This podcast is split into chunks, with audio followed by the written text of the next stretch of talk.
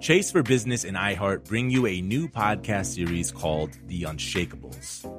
This one of a kind series will shine the spotlight on small business owners like you who faced a do or die moment that ultimately made their business what it is today.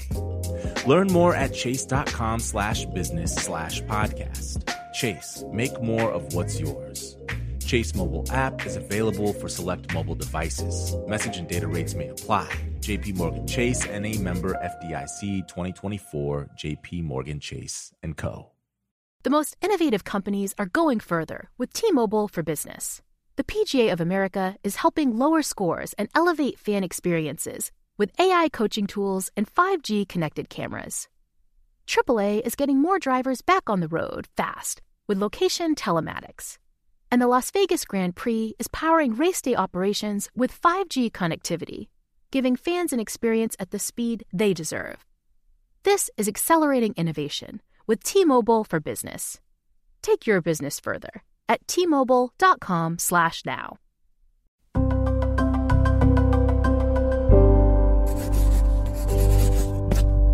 Pushkin. Hey, it's Jake. Today we're continuing with the Ronnie Carrasquillo story. This is part two. So if you haven't listened to part one yet, you should definitely go back and do that now. So, last episode we ended with Ronnie getting some good news, or what seemed like it anyhow. The court basically told him, We think your sentence of 200 to 600 years may have violated a clause in the Illinois Constitution. That clause, by the way, says, quote, all penalties shall be determined both according to the seriousness of the offense and with the objective of restoring the offender to useful citizenship. Bottom line, Ronnie could now be resentenced. Well, maybe. Last June, there was yet another hearing to figure this all out. It took days. Ronnie's lawyer, Michael Deutsch, brought in over a dozen witnesses to testify about who Ronnie was and is now about the type of man that Ronnie's become in prison. One of those witnesses was Allie Pruitt, a lawyer and Chicago activist. She talked about Ronnie and the people he'd mentored or inspired. What really stuck out to me over the years is the positive impact he's left on not only folks who have been incarcerated, but folks who haven't. He has this sort of positive influence and inspiring story, and it's just such a motivator for so many people, for his family, for his friends. The state of Illinois had lawyers there arguing the other side. It's always difficult in a post conviction proceeding to take what we know today and apply it to a trial proceeding that happened years and, in this case, decades ago. The circumstances of the crime, the facts of the underlying crime, those have all been litigated. And as counsel said, we're not here to relitigate the facts of the case. Basically, the state was saying, look, we're not here for a new trial. We're only here to determine if Ronnie Carrasquillo should be resentenced. Now, Ronnie claimed that his sentence was unfair and disproportionate to his crime. But the state then argues what really matters here is that Ronnie has a shot at release, and as long as he does, well then, the sentence is fair. And that is key to the decision and the key to the analysis here, because Mr. Carrasquillo is eligible for parole. In other words, perhaps 600 years sounds like a long time, but he's eligible for parole, so what's the problem? And the judge basically agrees. What does this mean for Ronnie? Well, it means that he now has to place all of his hopes on getting parole. There's just one problem. When it comes to the parole board, it seems that he can't escape the notoriety of his own story. Ronnie's been in prison for nearly half a century and he's stuck in a convoluted legal system. A system that perhaps could be gamed by an operator like Bob Cooley, but which was terrifying to a guy like Ronnie, who was trapped inside with no fixer to call. And I gotta tell you, at times, Ronnie's story felt a bit like a Franz Kafka novel. There's a guy, and he's stuck, trying to find his way out of one darkened labyrinth after another. And every time it looks like there might be an exit, the lights flicker out.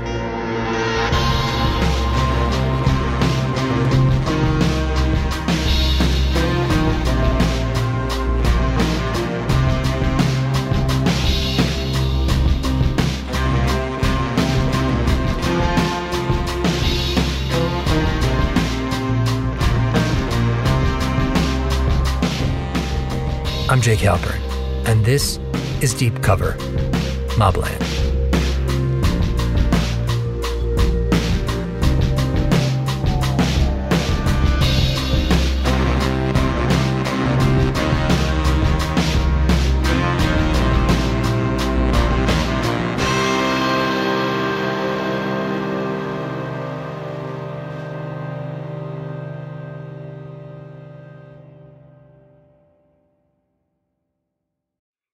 I've interviewed many successful people over the years, and one thing I find fascinating is many of them don't consider themselves business savvy. Take the owners of Tight Knit Brewing. They turned to Chase for business for everything from banking and payment acceptance to credit cards, and do all of it in one place with the Chase mobile app. And that's helped these brew loving friends turn a passion into a business. Learn more at chaseforbusiness.com. Make more of what's yours. Chase mobile app is available for select mobile devices. Message and data rates may apply. JP Morgan Chase Bank NA member FDIC. The most innovative companies are going further with T-Mobile for Business. The PGA of America is helping lower scores and elevate fan experiences with AI coaching tools and 5G connected cameras. AAA is getting more drivers back on the road fast with location telematics. And the Las Vegas Grand Prix is powering race day operations with 5G connectivity, giving fans an experience at the speed they deserve. This is accelerating innovation with T-Mobile for Business. Take your business further at t-mobile.com/now. When you drive a vehicle so reliable it's backed by a 10-year, 100,000-mile limited warranty, you stop thinking about what you can't do and start doing what you never thought possible. Visit your local Kia dealer today to see what you're capable of in a vehicle that inspires confidence around every corner. Kia, movement that inspires. Call 800 333 4KIA for details. Always drive safely. Limited inventory available. Warranties include 10 year 100,000 mile powertrain and 5 year 60,000 mile basic. Warranties are limited. See retailer for details. Thank you for using Securus. You may start the conversation now. Morning, Jake. How you doing this morning? Hey, Ronnie. How are you? Well, here we go again. Ronnie's been incarcerated since October of 1976. Back then, Ronnie was a teenager and a gang member. One night, he got involved in a fight. He says he shot off the gun to break things up and accidentally killed an off duty policeman, a man named Terrence Loftus. Ronnie was sentenced to 200 to 600 years in prison. And afterwards, he was sort of stunned. He says it took him years to realize what the sentence would really mean for him. I had to wake up and realize, man, I'm in trouble. He filed some early appeals that went, well, nowhere. And I told my father, don't buy no more appeals, don't buy no more lawyers. I go to the parole board, they're going to see that, and I shot this guy from far away, there's no intention in it, and, I, and I'll make parole. Parole. That was Ronnie's big hope. Yeah, sure, maybe he'd gotten slammed on his sentencing, but with good behavior, he hoped he'd get out on parole. So he gradually turned his life around in prison. He renounced his gang membership. He learned a number of trades, got his GED, found religion, became a mentor. He says in so many ways he became a different person. And he figured the parole board would see this, that they'd review the facts of his case and release him. How many times have you been before a parole board? I think 35 times. At least 35 times. Over 30 times Ronnie's gone before the parole board. That's almost once a year. It's kind of like going to the Super Bowl annually and losing every single time. Ronnie just keeps getting told, nope, you're not getting out. Even so, each year or so, when Ronnie comes up for parole, he keeps trying, keeps providing evidence of his rehabilitation, and talks about how far he's come. My life has transformed so much from what I came as a, as a youth. So I was a poor student. I was not a bright educational wise, book wise, none of that. I got my GED, started going to college. I have six, seven different trades. While behind bars, he's worked as an electrician, a welder, a locksmith, a pipe bender, and a washer dryer repairman. He's also trained to become a typist and a paralegal. He's mentored fellow inmates, given them legal advice. He's coached the prison's baseball team and organized soccer tournaments for his jailmates. He's a pastor, and he's even written a Bible study workbook called Covenant with Abraham. Ronnie is not allowed to attend parole hearings in person, but his supporters are, and they do. They show up and vouch for him. All different kinds black, white, Latin, whatever, races, different ex gang members, different, and all of them write letters that I impacted their life. And I've been coaching them in Christianity for the longest. They go, you live your life, go help your mother, go help your family. And this is all I do for my whole uh, 46 years. Over the years, Ronnie has won over a number of supporters, including religious leaders, an alderman, a U.S. congressman, even one of the prosecutors who originally brought the case against him. That prosecutor, Thomas Breen, noted that Ronnie's years of mentoring showed him to be a model for other inmates. Breen went so far as to compare Ronnie to the police officer he killed. He said that Ronnie had, quote, many of the generous characteristics of a caring person, not unlike Terry Loftus. Members of the media have also written about Ronnie's story, tracking his bid for freedom. All of this seems like it might tip the scales in Ronnie's favor, right? The only problem being the parole board itself. It's known in Illinois as the Prisoner Review Board. Now, in theory, it's a neutral body that can reach its own independent verdict. Its members are appointed by the governor. Its ranks include former parole officers, prosecutors, social workers, cops, and politicians. The board operates with virtually no oversight, and its decisions are not reviewable in court. Jorge Montes sat on that parole board for 16 years. I was a law and order and conservative Republican, and I was going to do uh, what all conservative people should do is keep them all in and uh, not let anybody out. That's what I set out to do. Jorge was a former prosecutor, and he was tough. He wasn't inclined to let many guys out. And then, one day, this one inmate comes up for parole. Jorge says this inmate had a very strong case for being released. But Jorge still voted no. He said he did it almost automatically, like that's just what he was supposed to do. And then something kind of odd happened. The very conservative Republican chairman told me, Mr. Montes, is there something we're missing here? I said, Well, why would that be?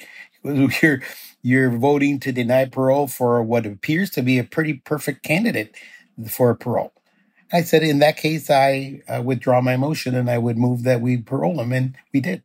It was almost like, on some level, Jorge was looking for permission to show leniency to say, you know what? Yeah, this guy does deserve a second chance. Let him out. And that started my journey on, on these issues. So increasingly, I began to scrutinize cases to really consider whether somebody had changed their lives and, and, that warranted a second look, a second chance. And increasingly, I began to find that a lot of these people were really redeemable and my votes started to reflect that. All of that being said, when Jorge first heard Ronnie's case for parole, he says he wasn't persuaded. Not at first, anyhow, especially given the fact that Ronnie had killed a police officer. Jorge says that he voted against Ronnie a few times. At these hearings, the inmates are not allowed to show up and speak for themselves. Instead, one member of the parole board speaks with the inmate and then presents their case almost like a lawyer, but not really, because the presenters, they may have their own agenda and they might not advocate for that inmate at all.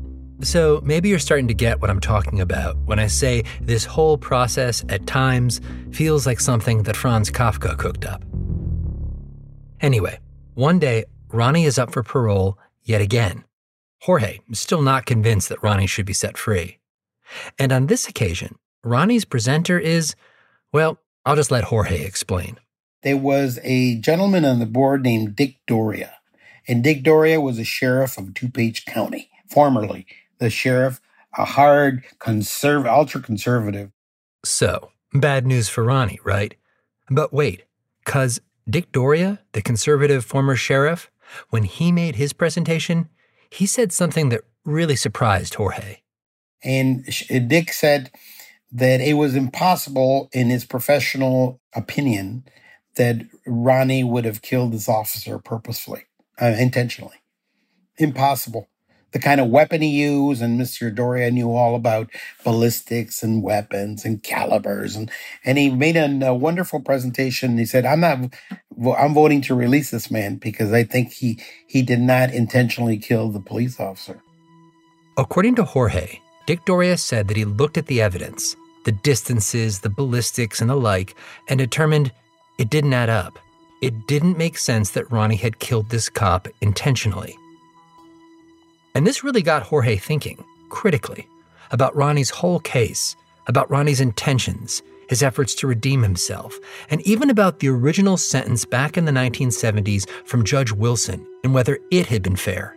In fact, Jorge says he came to feel that Ronnie's sentence of up to 600 years did seem a bit fishy, coming on the heels of the Harry Aleman trial, and that this might be an instance of camouflage bias. Well, it made sense to me that that a judge would behave this way and take it out on poor Carrasquillo because he had just give, given this sn- sniper who was well known in the community for being a mafioso. He gives him an out. He gives him he gives him a pass, and then of course he's got to cover his tracks by then uh, uh, overreacting on the Carrasquillo matter. I thought that was an excellent argument, and, and I believe that. We'll be right back.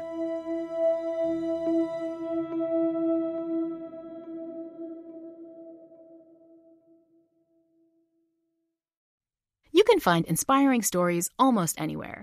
For instance, check out the co founders of Girls Who Do Interiors. This Miami based design company was started by three friends when they were still in school. And right from the start, they turned to Chase for business for everything from banking and payment acceptance to credit cards.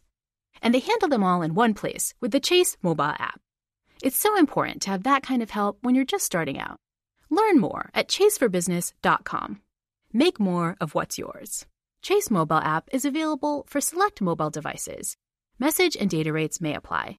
JP Morgan Chase Bank, NA member FDIC. The most innovative companies are going further with T-Mobile for Business.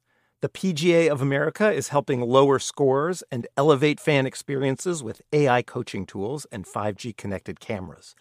AAA is getting more drivers back on the road fast with location telematics.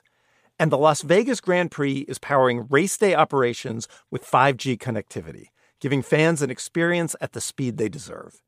This is accelerating innovation with T-Mobile for Business. Take your business further at T-Mobile.com slash now.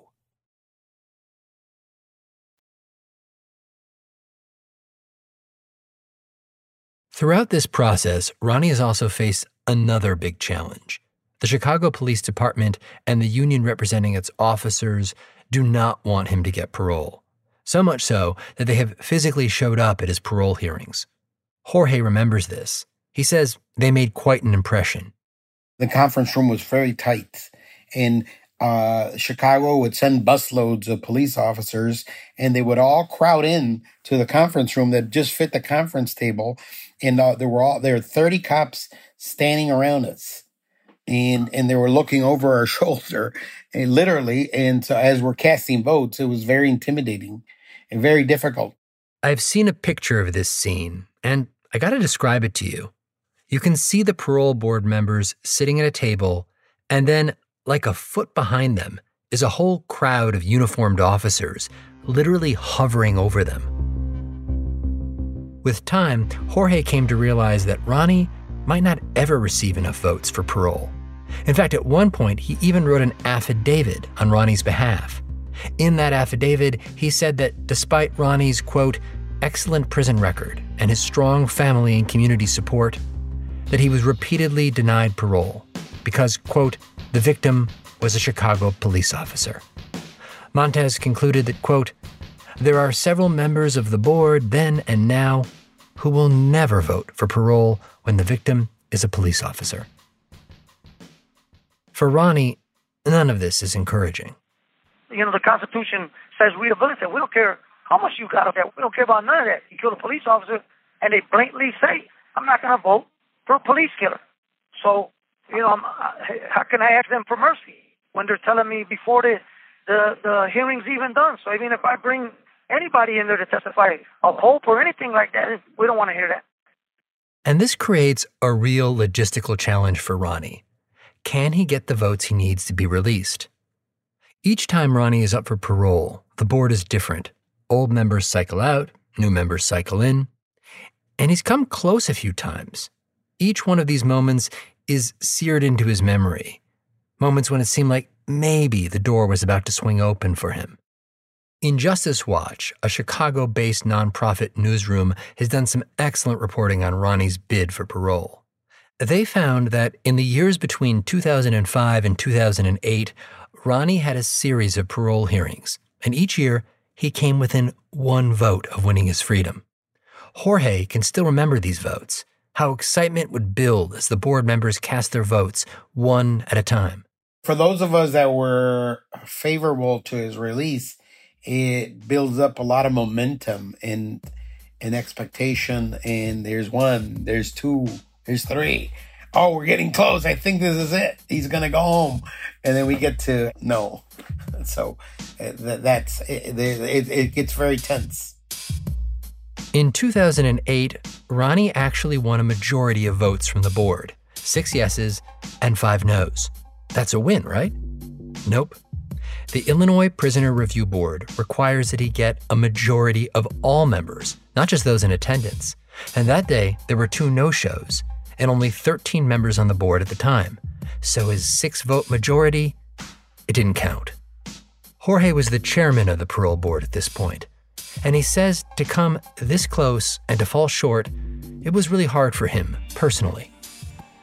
You feel deflated and you feel um, demoralized uh, because if you really believe in this and you uh, work is work and you try to keep work away from home, but if you if you believe that it's the right thing to do and that we're keeping somebody locked up, a human being locked up like that, uh, and then you're you're sympathizing with the family, and you see all the tears and you see people leaving devastated.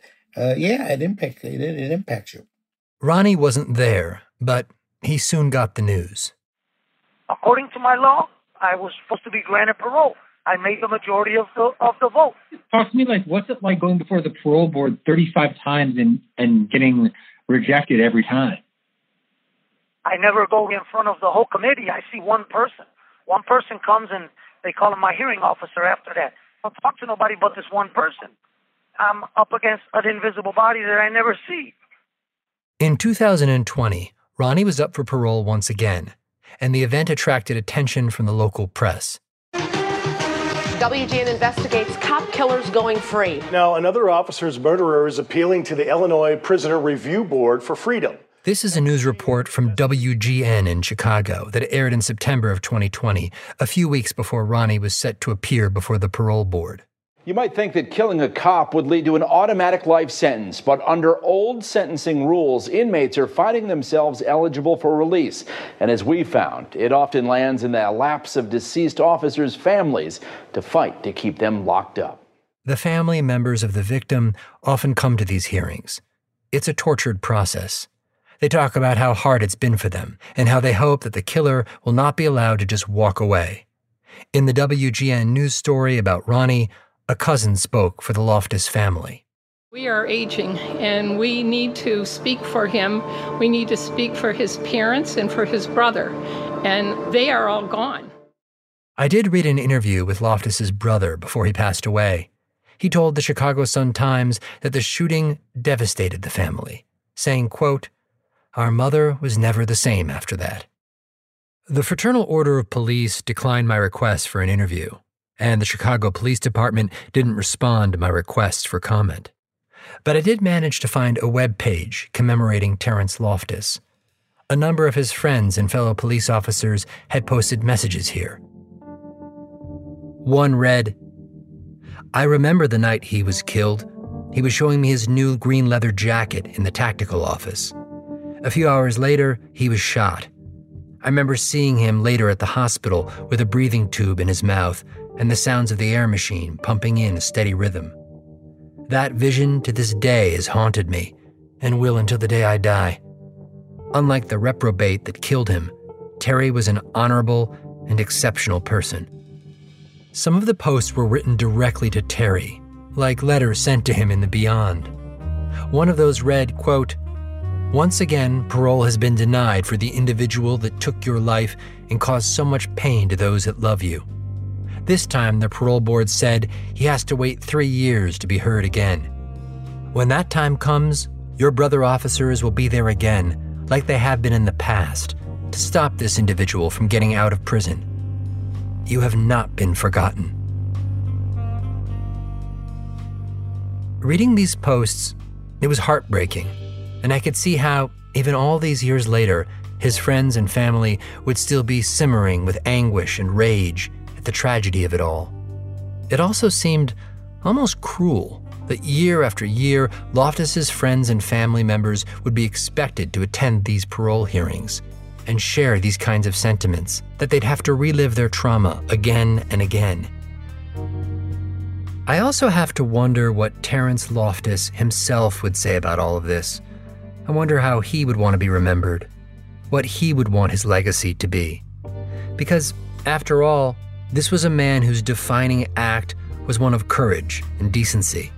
His biggest mistake, the thing that got him killed, was his inclination to help, to step into the fray when he absolutely didn't have to.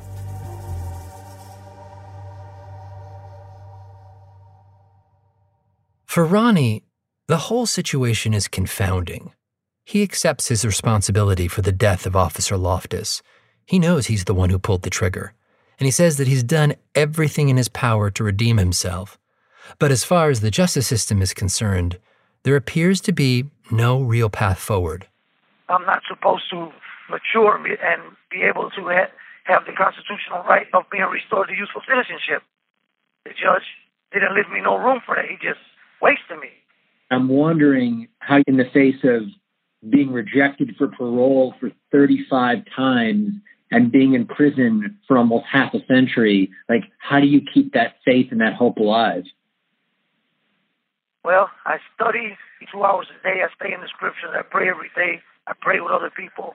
Uh, it's it's it's uh, it's heartbreaking, especially when you lose family members down the line, and to keep your faith.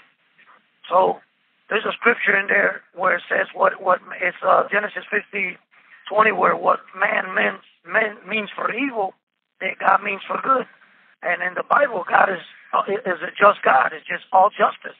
This whole exchange oddly reminded me of something that Bob Cooley once said to me. He said that, in his mind, the world of justice was divided into man's law and God's law, and that he put little faith in man's law. I think because he saw it as arbitrary and fundamentally corrupt. But God's law, on the other hand, was pure and transcendent. And according to Bob, it still had meaning for him. And I kind of understood this. In a city like Chicago, where corruption and politics and gang violence and lingering class resentments all skewed the law of man, he almost had to grasp for something higher hope that true justice might exist elsewhere, in some better realm. And it was here that Ronnie's faith resided. Though I wondered if he thought that this faith alone would actually get him past that parole board. What do you think your chances of being released are? I'm going to get released. I have faith in God that, that uh, I pray every day that He uh, put on the hearts of the just people, you know, to see the scenario and that uh, they uh, don't address the politics of it and give the judgment by law. I'm not going to surrender myself. Oh, I'm going to die here. I'm not going to. I'm not going to go for that. I'm not. I'm not living that way.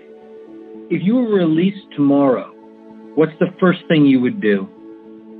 I would sit in the backyard, basically look up, see the sky, see the the stars at night, and the the threat is over. So I came from a gang life. That threat never goes away. So the first thing I want to do is just go and just like, oh man, you know, it's over, and then go go live the life from there. I got so much time left to live. Basically, go be a help that uh, humanity is supposed to do in the first place. Be a giver. I was a taker as a kid. I can't take back my my criminal activity as a kid. I can't take back. Can't put the bullets back in the gun. I can't do any of that. I can only go forward. This summer, Ronnie was moved to a new facility, a reentry center. Ronnie's attorney petitioned to have him moved there. He's there to learn some basic life skills, like how to write a resume and how to manage finances, skills that he would need if he ever makes parole. Ronnie is now 64 years old. He'll be up for parole again in November of 2022.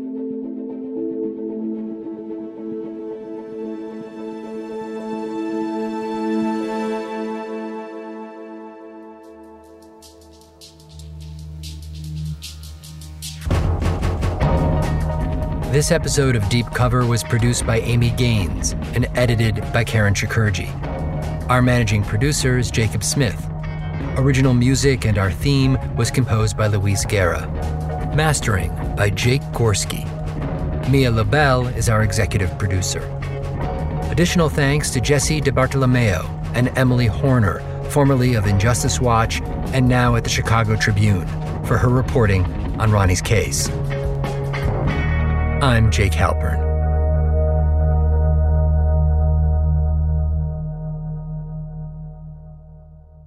Deep Cover is a production of Pushkin Industries.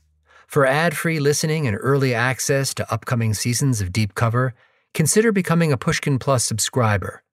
You can find Pushkin Plus on the Deep Cover show page on Apple Podcasts or at pushkin.fm.